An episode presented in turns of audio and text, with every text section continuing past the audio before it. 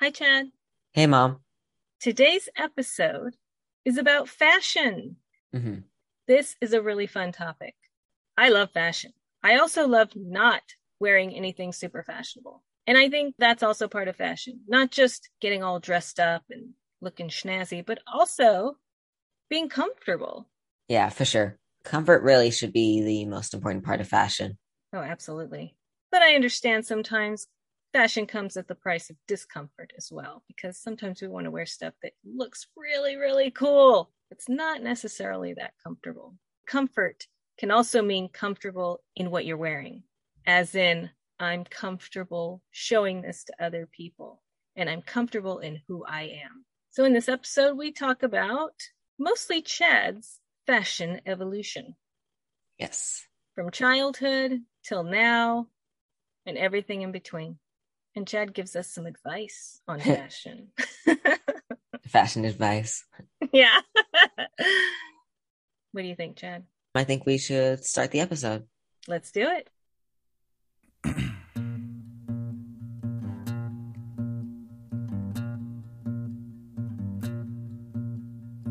There is a no, there is one perfect way of being, and I know that I will find it out someday. And there are times when I find myself repeating every stupid thing I swore I'd never say. But I will rise, I will face the morning laughing, and I'll try and find myself along the way. But there are days that I keep myself from crying as I try and face another God. Welcome to Gender Euphoria Podcast, where we amplify the voices of LGBTQ plus teens by listening to their stories growing up in American society. When you were young, you loved tutus. So you liked a lot of tulle, you liked lace, you liked glitter, things that were shiny and shimmery. What would be considered, although I don't like the term, girly fashion? And I only use that because I know that's what people understand it to be. That's Yeah. the general it's a general term that's used for that. So what do you remember? I don't remember a lot, but I do remember wanting pink clothes, being very particular about what was on those clothes, and being very uncomfortable with the prospect of having to wear things like jeans. Right, you did not like jeans. It was like you suddenly decided, I'm not going to wear these anymore. I remember going to the store and buying a bunch of jeans. I was like, school's going to start. It was the summertime. And I thought, okay, I need to get ready to buy all the clothes Chad will need. And I remember buying about six or seven pairs of jeans.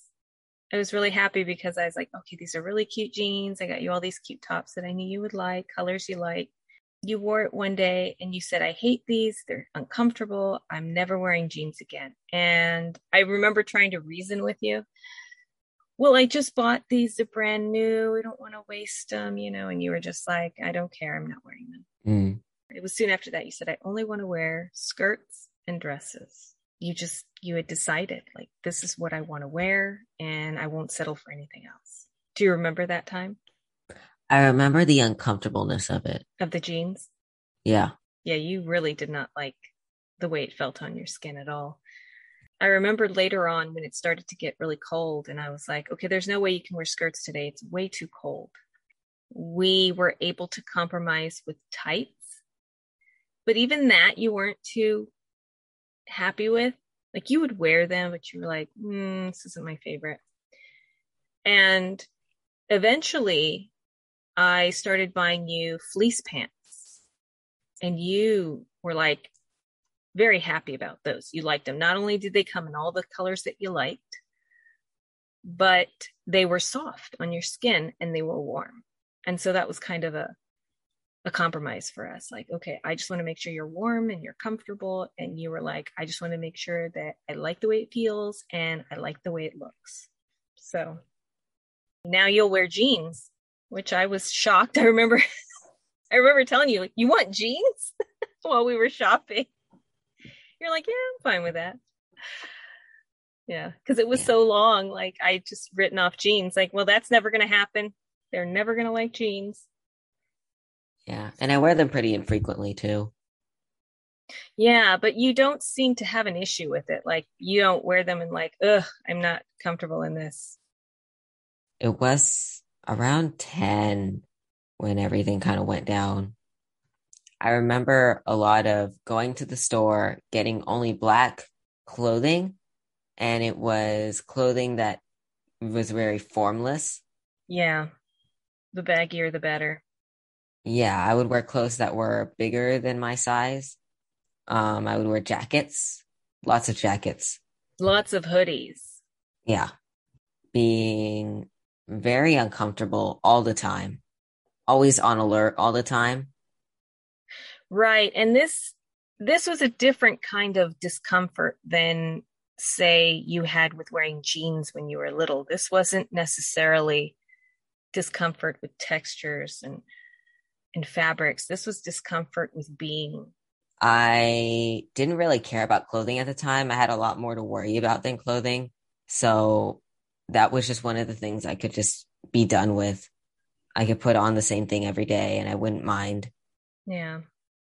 Well, it seemed like fashion became more of a means to hide. It was around high school when we actually went shopping and we got stuff that, like the start of high school, where we started getting clothes. I started searching for clothes that were more fashionable, you would say. Yeah, you got more excited. I remember before high school started, you got excited about going to high school and that you would finally be in an environment where kids might understand you and accept you.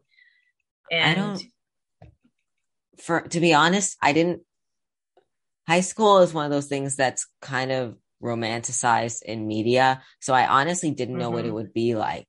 Um, I didn't really expect of course, I didn't expect it to be as awful as it was, but I didn't expect it to be amazing either. I was just kind of like, this could go bad or good, but I'm ha- but I'm really happy right now, and I'm in a good place. So it can't be so bad that I'll have to move move schools. That was my mindset because I was really happy before high school started. Yeah, you were, and that quickly that quickly changed. Well, people were homophobic, and I didn't know how to how to deal with that. Yeah, and it was weird because it wasn't necessarily in your face homophobic. It was more like whispers here and there that you would hear. No, I heard I heard the F slur at oh. least three times a day. Oh my goodness. People were saying it openly. Um like, it wasn't directed at me, but people were saying it openly. It was very obvious that this was not a safe environment. Oh my goodness. So. I didn't feel safe. Of course, I have lived a very, um, I wouldn't say sheltered, but it was a very, I've lived a pretty safe life so far. A protected so life. a very protected life. So I wouldn't say that I was afraid for my life, but I would say that I was afraid of rejection. Oh, absolutely.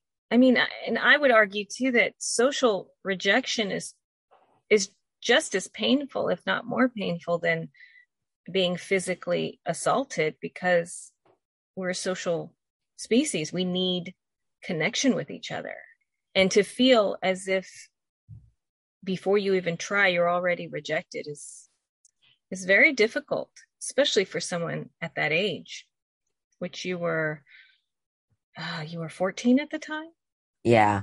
And it was all compounded by the fact that I also heard the R slur. Um, so it was like, oh, okay, so I can't be open about anything here.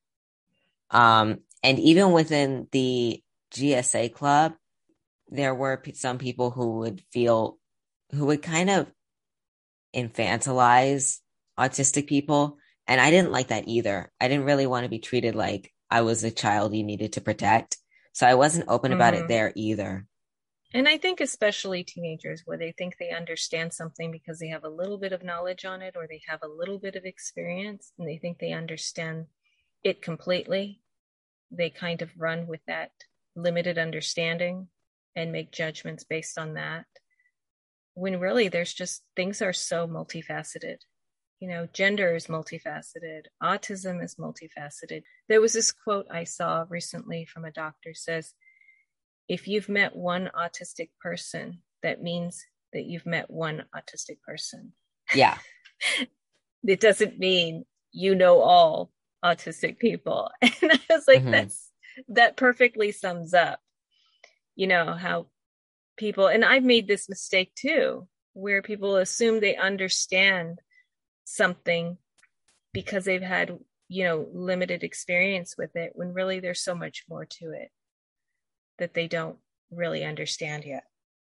Yeah. and and it's also difficult for you because it's not really your job to educate people on it either. I mean you could say well you know i have autism and i'm not like that. But then again there's also wrapped up in that wait do i want to say that? Are they going to make assumptions about me because i've said that? Are they going to treat me differently because i've said that? And that all gets wrapped up in the fact that you're young still and you don't know how people are going to react and you don't want that social rejection hmm because it's a time in your life when you really need people to relate to who can accept you and understand you. Yeah. And now I have a lot of neurodivergent friends. I don't know if any of them aren't neurodivergent. And that's your online friends, right? Yeah. So I like have a little community now. And by far it's been very helpful. That's good. I mean, I, I Um, wished that you could have found that at your high school, but you didn't. And that's just sometimes how things go. But I'm really glad that you did eventually find a group of people who are accepting of who you are and understanding about who you are. Yeah. So back to fashion. Um, I remember high school was when I really started caring about fashion, caring about how I looked, because I did care about how I looked, just not in the same way.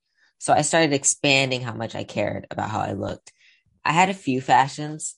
I Mhm. liked masculine clothing, uh, just some of it, like button ups and jeans and, you know, like the way the way some masculine fashion seems to put off a I don't care look, yet still look fashionable, that kind of thing. Mm-hmm. Yeah. I know what you mean. So I liked that. I liked Lolita clothing. I liked cute clothing. Well, I still like those kinds of clothing. Tell me a little bit more about Lolita fashion. To be honest, I'm not that knowledgeable on it. I'd say frilly fashion, just like very detailed, originated in Japan. And from what I've read, it started as a rejection of the ideas of how women should be and how women should dress. Yeah. Um, it's seen as a reaction against Japanese society. People are pressured to adhere to gender roles, expectations, and responsibilities that are part of these roles. And wearing fashion inspired by childhood clothing is a reaction against this. There are different perspectives, but that's probably the main idea. There's this idea that Lolita fashion is is sexualizing young girls, but really it's kind of a rejection of that idea of over sexualizing women and telling women how they should dress. We're going to dress like young girls before we became sexualized. Because there really is nothing sexual about Lolita fashion as it's supposed to be done because you're all covered up Yeah. and the shapes are not sexual or sexy in any way. You're not accentuating the breast. You're not revealing the breast. You're not revealing the hips. yeah. Um, and of course, Americans took that idea, as we often do, and made it something else, which often happens. yeah. Things we take from other cultures. And it took on a different meaning in the United States. And that has a lot to do with the preconceptions we had of what Lolita means, which in Japan has absolutely nothing to do with the novel. It actually is completely separate and was not inspired by the novel at all. But because the name is the same, often in American society or Western societies, it gets conflated with the novel. So I've dressed in Lolita fashion before. I think it's a lot of fun. I've never dressed in it as a fashion choice in general. I've only dressed in it for like special occasions. I actually sewed my own Lolita dress and I wore it to Fanime, which is an anime convention. And that was a lot of fun. I've worn that dress from time to time for Halloween or other occasions. Mostly it's just like a special occasion type of thing. But there are people who dress in Lolita fashion on a regular basis Yeah. in their everyday life.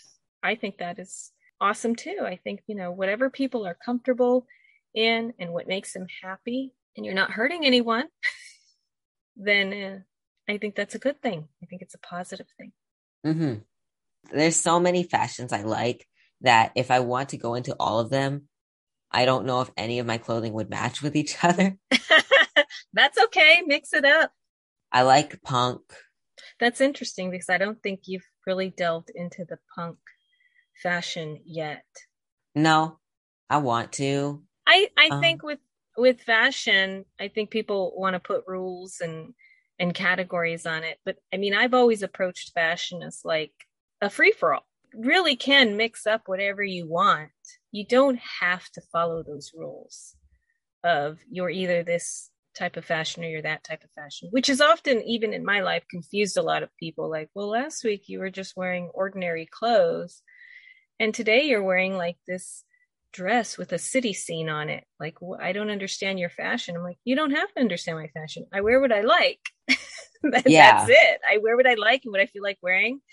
I pull that out of my closet that day and I wear it. And one day I might be in sweatpants and a t-shirt, and another day I might be in, you know, full on Lolita. It just depends on what I'm feeling like wearing that day. Yeah. and I've tried to encourage you guys to do the same with your own fashion because really you should enjoy fashion and you shouldn't really Mhm. pigeonhole yourself into one thing. Yeah. I think the one constant in my fashion is that I like the colors black and pink. Um, everything else is just kind of like men's button ups. I have women's blouses. I have a maid dress, Mm-hmm. cosplay, and I hope to expand because once again, I only started getting into this a couple of years ago. So my wardrobe is kind of small right now, um, when it comes to what I want to wear. It's Um, growing though. It's growing, and, And, that's, that's, happened happy about. mostly that's happened mostly over the last year, I would say, where you've really tried to express yourself through your fashion. And I love watching it because you're like, oh, I'm going to buy this. Oh, I'm going to buy that. And I'm like, I never would have thought that you would like that. And here you are wearing it. And I'm just, it's, it's great to see when you walk into the kitchen and you're wearing like a little skirt with a frilly blouse. And I'm like, oh my gosh, you look so cute today. And then the next day you're like, button up shirt and jeans. And I'm like, oh, you look so cute, you know, because it, to me, it's like these are all the different sides of you that have always been there, but now you're showing it to everyone else. And I like it. I, li- I like seeing you play with your fashion. Yeah. It's fun. Hmm. It seems like you're having a lot of fun with it too. Yeah, I am. So that's another thing. It's like you shouldn't give up on something just because you feel late to the party. Oh, absolutely. Yeah. It's never Um, too late. Sometimes I wonder what it would be like if I focus more on that, but also Mhm. I'm happy with where I am right now, and I'm happy that I get the chance to get close that I want. And I'm happy that I'm at a place personally where I can experiment and not feel incredibly uncomfortable. Right. I've noticed too, since you've really started coming into your own with fashion and and really expressing yourself, you carry yourself differently. Your your posture is more open. You wear something that you obviously like and you feel good in, and that shows you seem more confident and comfortable and happy with who you are. And you know, going back to what you dealt with when gender dysphoria started early on in puberty, you were dressing more to hide yourself. That reflected in your posture as well, where your shoulders were slumped and your head was down and your head was covered by a hoodie. And and now you're coming out of your room and you're like, hey, this is what I'm wearing today. And I feel good in it. And that shows in how you carry yourself. Yeah. Have you Uh-huh. noticed that? Yeah, well, I've been caring more about posture now. Yeah. And it feels different, doesn't it? When you start to carry yourself with a more confident posture, changes your attitude as well. Your actions affect your your emotions and your emotions affect your actions. It goes both ways.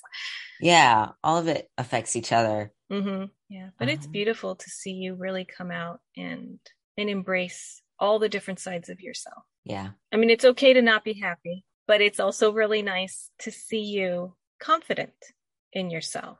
Yeah. And comfortable with yourself. And I feel like that should be the goal is to be comfortable with who you are and confident about who you are. Go out into the world and say, This is who I am. I'm happy with who I am. And I'm confident with who I am. And I can't tell you how to feel about me, but I'm not going to let that change how I feel about myself. Yeah. And, and that takes work and that takes time, which it has for you, but you've come a long way with fashion and with feeling comfortable and confident in who you are. And that didn't come from outside of you, that came from within. If you could offer advice to kids like yourself who may be dealing with any of the things that we discussed that you went through, what kind of advice would you offer them about fashion? See, the thing about fashion is that um it's another visual indicator. So I can't necessarily tell everyone wear what you want because some people don't have the the ability or the freedom to do so. Yeah. So I would say ultimately the goal should be to be in a place that is safe enough for you to be able to dress however you want. Yeah. But I do encourage people to be who they are when they have the ability to. And I guess this goes into more coming out kind of type, type of stuff. You don't have to do what you are most comfortable with. Yeah. And don't worry. I would say don't worry if you're feeling like you really want to, but you're not in a, a place or a time in your life where you feel safe enough to do so. You have time. There will be time for you to do that in your life. So don't dismay about, I'm never going to be able to, you know, express who I am. There will come a time in your life when you are free from those constraints and you will be able to be your true self. Yeah. Yeah. So just keep waiting and keep dreaming. And there will come a time when you can come out and say, This is who I really am. I may have been hiding it, but this is who I really am. And I want to show the world now. Just above all, stay safe. Yes, stay safe. Please do. Please do. This has been Gender Euphoria Podcast. Special thanks to the Yellow Dress for our intro and outro music, Tummy in the Blood. If you or someone you love is in need of support, please visit the resources listed in our episode notes. You can find us on Twitter with at Gen Euphoria Pod. If you're interested in being featured on our show, email us at gendereuphoria.podcast at gmail.com. Thanks for listening.